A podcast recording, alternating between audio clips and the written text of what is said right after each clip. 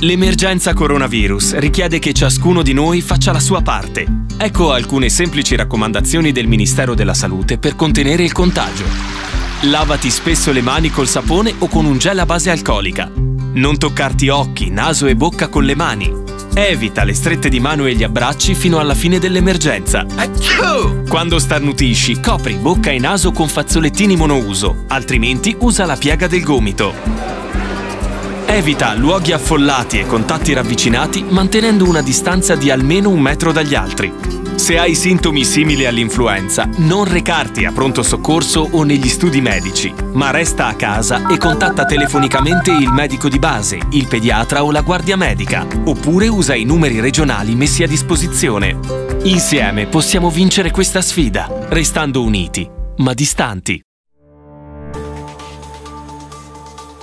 Un cordiale saluto da Angelo Musumarra. In questo podcast potete ascoltare la conferenza stampa dell'amministrazione regionale in merito alla psicosi coronavirus che si è tenuta alle ore 13 di mercoledì 11 marzo, dove è stata annunciata l'organizzazione di controlli per evitare l'arrivo in Valle d'Aosta di persone non residenti, invitando anche i turisti a rientrare al proprio domicilio. Ascoltiamo quindi le dichiarazioni di Renzo Testolin, Presidente della Regione, Mauro Baccega, Assessore regionale a Sanità, Salute e Politiche Sociali, e di Luca Montagnani, Direttore del Dipartimento di Emergenza, Accettazione ed Anestesia dell'ospedale Parini di Aosta. Buon ascolto. Buongiorno a tutti.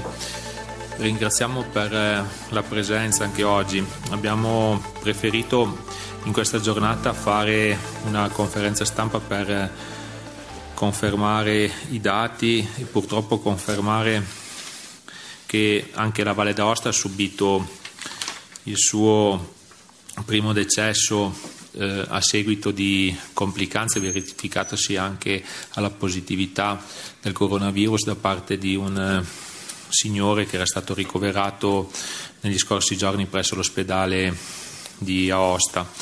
E questo è anche il eh, momento per eh, porgere alla famiglia di questo signore le più sentite condoglianze da parte di tutta l'amministrazione regionale ma penso di tutta la Valle d'Aosta ed è anche una presa di coscienza, deve essere anche una presa di coscienza per quelle che sono le attenzioni che dobbiamo a questo periodo particolare.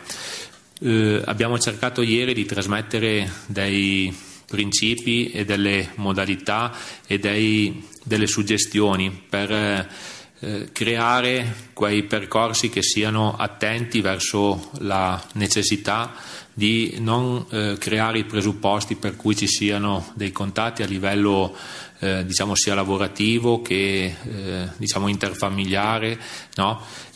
qualche volta poi le notizie vengono banalizzate non è il momento di banalizzare è il momento di fare molta attenzione con molta serenità sicuramente questo passaggio era un passaggio che non avremmo mai voluto raccontare, ma che purtroppo fa parte di una realtà che ha toccato prima le altre comunità nazionali e oggi tocca a noi, ma che deve esserci, se dobbiamo trovarci un aspetto da eh, raccogliere è quello appunto di fare attenzione, fare attenzione eh, in tutti quegli aspetti che eh, devono essere presi assolutamente in considerazione per tutelare noi, le nostre famiglie, i nostri amici, i nostri colleghi. Quindi evitare quelli che sono i momenti ludici di cene eh, in compagnia piuttosto che di giochi assieme, di limitare lo spostamento per quelle che sono le eh, esigenze conclamate e eh,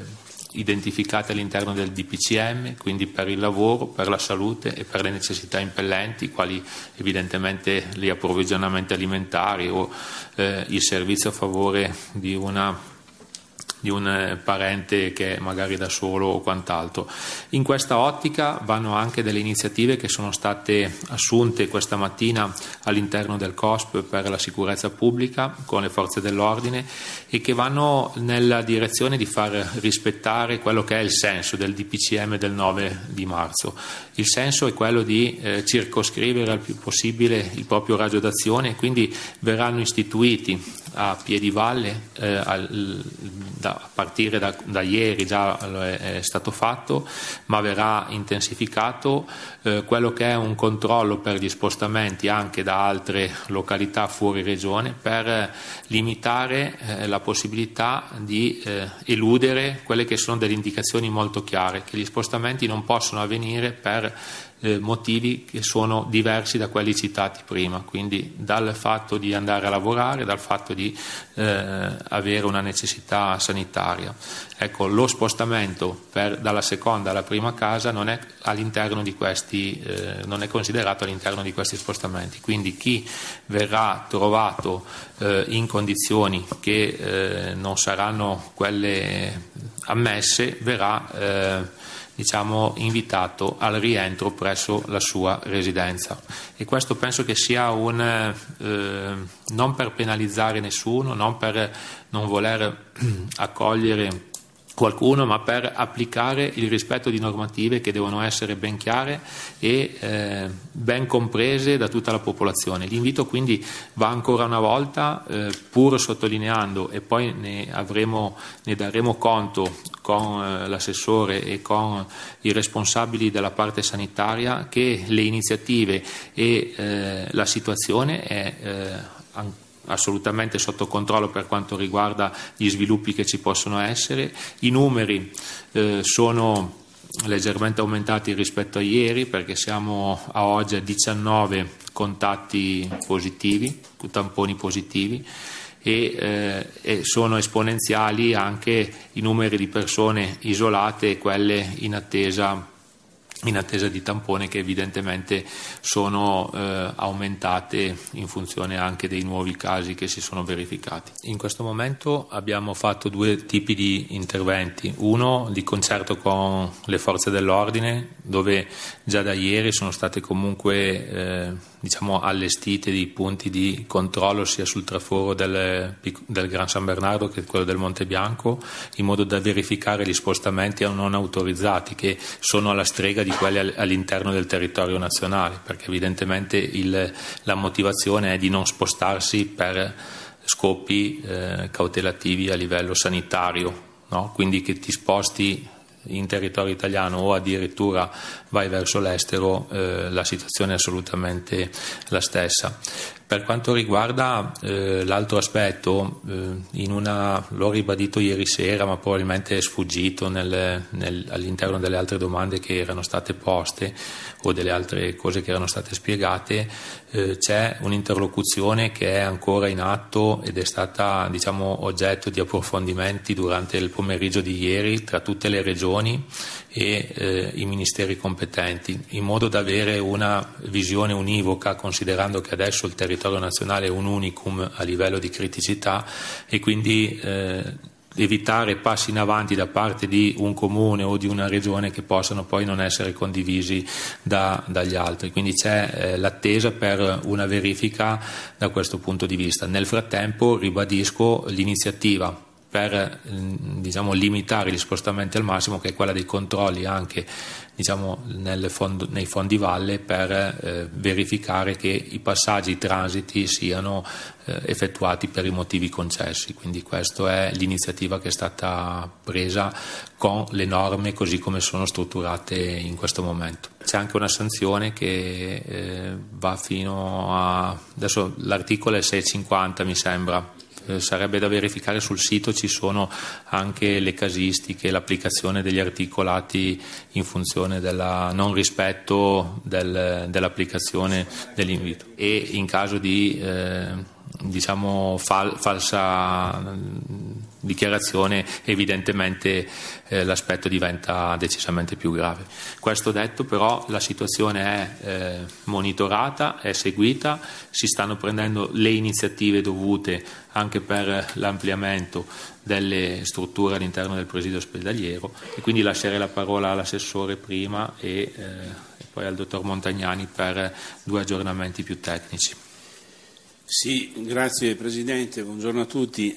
Credo che eh, oggi, questa mattina, lo sconforto ci ha presi un po' tutti, la Valle d'Aosta, per questo decesso di una persona che eh, valdostana che ci ha lasciati e che purtroppo aveva contratto il coronavirus. Questo eh, ovviamente è il momento di riflettere, di fare il punto del perché anche noi ci preoccupiamo di una comunità che in qualche modo deve rispettare le regole che il Presidente ha eh, poco fa illustrato.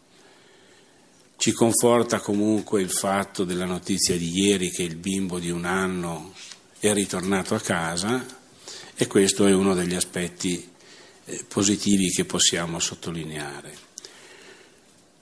Noi stiamo oh, chiudendo, come ben sapete, una serie di eh, uffici e di studi. Questa mattina abbiamo sospeso le visite delle commissioni medico-collegiali per l'invalidità, civile e la cecità civile per i sordomuti erano sicuramente momenti in cui c'era un'affluenza eh, piuttosto significativa in quegli ambulatori ed era necessario eh, e opportuno sospendere perché l'emergenza sanitaria va anche in quella direzione. Volevo fare una, un chiarimento rispetto a alcuni articoli che sono usciti quando eh, ieri si è affermato chiedendo ai turisti residenti eh, che sono domiciliati in Valle d'Aosta, che in questo momento stazionano in Valle d'Aosta, di rientrare nei loro domicili abituali. Eh, qualcuno l'ha interpretata bene, altri l'hanno interpretata un po' meno bene.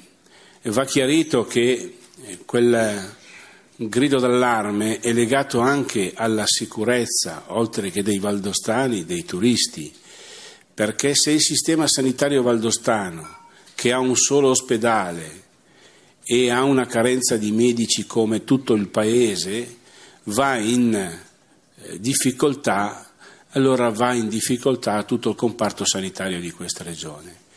Quindi sappiamo molto bene che i turisti che hanno acquistato casa in Valle d'Aosta, che hanno deciso di passare sovente e negli anni le loro vacanze in Valle d'Aosta, lo hanno fatto perché adorano questa nostra regione e per, perché proprio noi vogliamo che loro ritornino in un ambiente più sereno, in un ambiente più tranquillo, che dal punto di vista sanitario è un ambiente performante e gli può garantire quelle sicurezze che tutti si aspettano e quei servizi che tutti si aspettano, era importante lanciare un messaggio di questo tipo.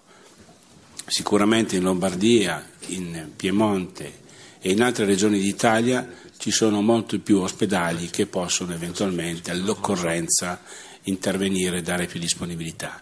In Valle d'Aosta abbiamo solo l'ospedale Umberto Parini che in questo momento sta facendo un lavoro enorme insieme ai medici del territorio, insieme agli infermieri sul territorio, insieme a tutte le strutture che in questo momento si stanno adoperando affinché questa regione possa garantire eh, risposte a tutti coloro che ne hanno bisogno. E concluderei, Presidente, sta girando una, un eh, messaggino. un messaggino che eh, mi hanno mandato stasera alle 23 fino a domani mattina alle 5 girerà un elicottero per disinfettare, rientrate i panni e altri oggetti. Eh, io credo che questa è una fake news di quelle stratosferiche, quindi invitiamo tutti a dire che questa è una cosa che non è assolutamente vera. Io per tutta quella che è la parte sanitaria eh, lascerei la parola al dottor Luca Montagnani. Buongiorno a tutti. Allora, l'aggiornamento mh, dei casi mh, generali di, eh, presenti nella nostra valle siamo a un totale, come già detto in precedenza, di 19 positivi, di cui purtroppo una persona è deceduta. In questo mi unisco alle condoglianze fatte da chi ha parlato prima di me.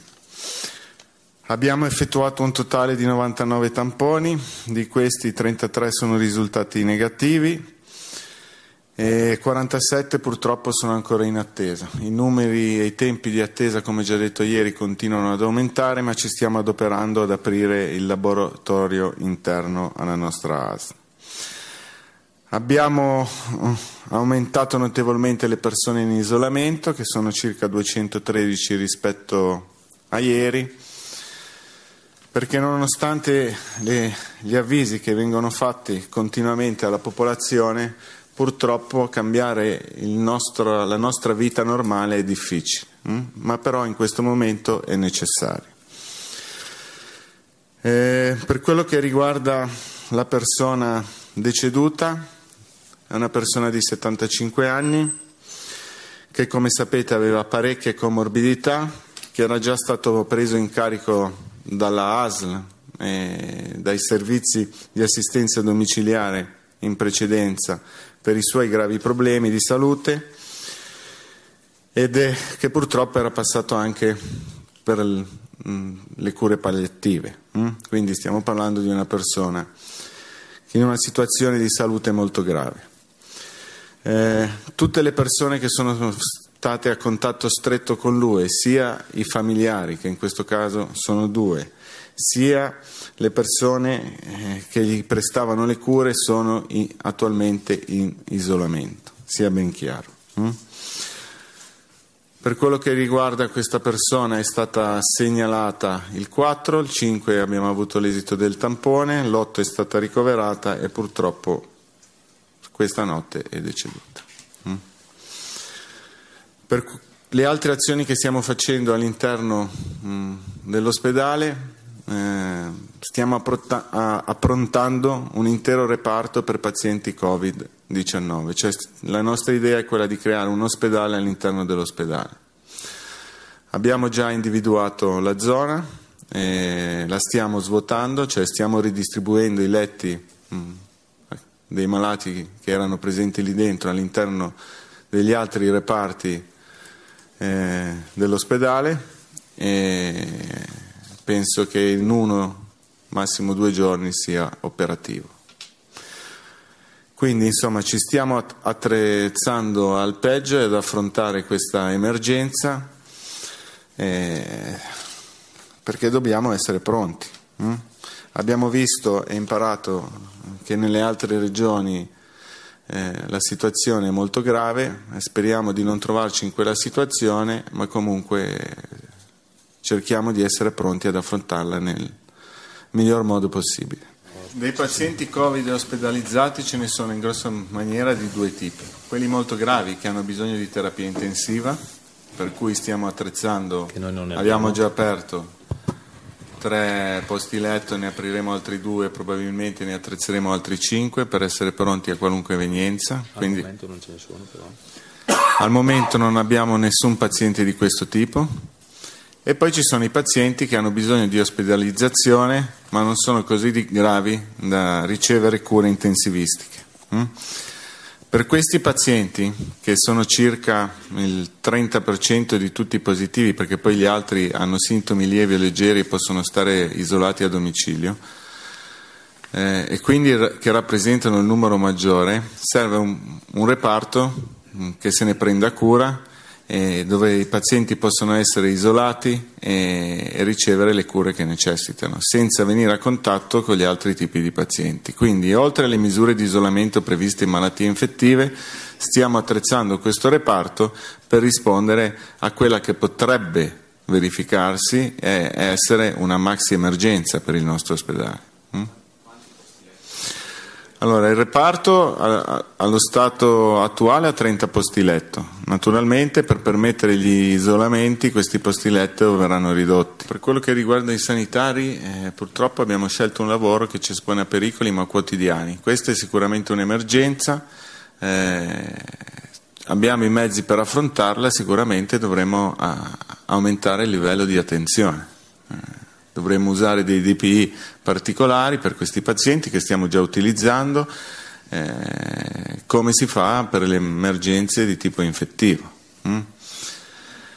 Eh, per quello che riguarda invece i laboratori di analisi, mm, il responsabile del nostro laboratorio ha stimato che per processare uno di questi campioni ci vogliono circa 4 ore. Mm?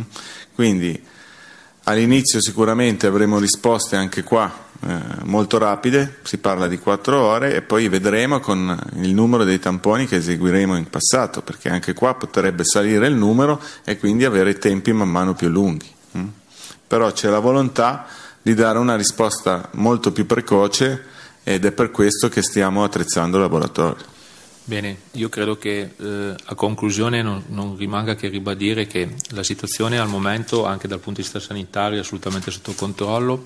Quello che necessita è di diminuire al massimo i contatti, lo ripeto ancora una volta, ma perché anche il numero di isolamenti che sono stati preventivi sono aumentati in maniera esponenziale e questo chiaramente appesantisce anche tutta l'organizzazione perché 220 persone circa eh, ehm, in isolamento comportano comunque un monitoraggio e un dispendio di energie eh, importante che potrebbe essere dedicato ad altre attività da parte sia delle strutture sanitarie sia del volontariato che anche qua ringraziamo per il suo prezioso apporto sia per quanto riguarda la protezione civile sia per quanto riguarda la Croce Rossa Italiana e le altre associazioni che si rendono disponibili.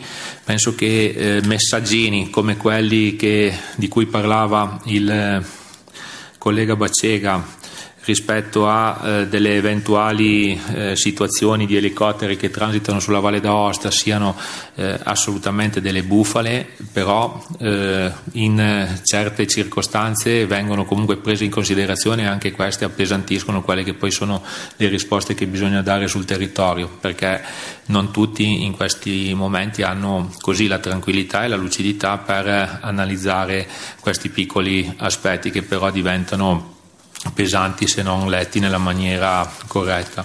Eh, il, il, messaggio che vi chiediamo ancora una volta è quello della massima serietà e di indicare anche come queste azioni sono deplorevoli, tanto più in un momento dove tutta diciamo, la popolazione, l'economia e eh, eh, la società nel suo insieme hanno diciamo, ben altre cose da affrontare che non delle, delle mere prese in giro. Ecco. Quindi questo è l'impegno che chiediamo un po' a tutti voi e vi ringraziamo. Ed è tutto per questo podcast, grazie per il vostro ascolto. Se ritenete interessanti i contenuti che avete appena ascoltato potete condividerli utilizzando i canali social di Aosta Press. Per ogni comunicazione potete scrivere a podcast-aostapress.it. Al prossimo ascolto, buona continuazione, state bene.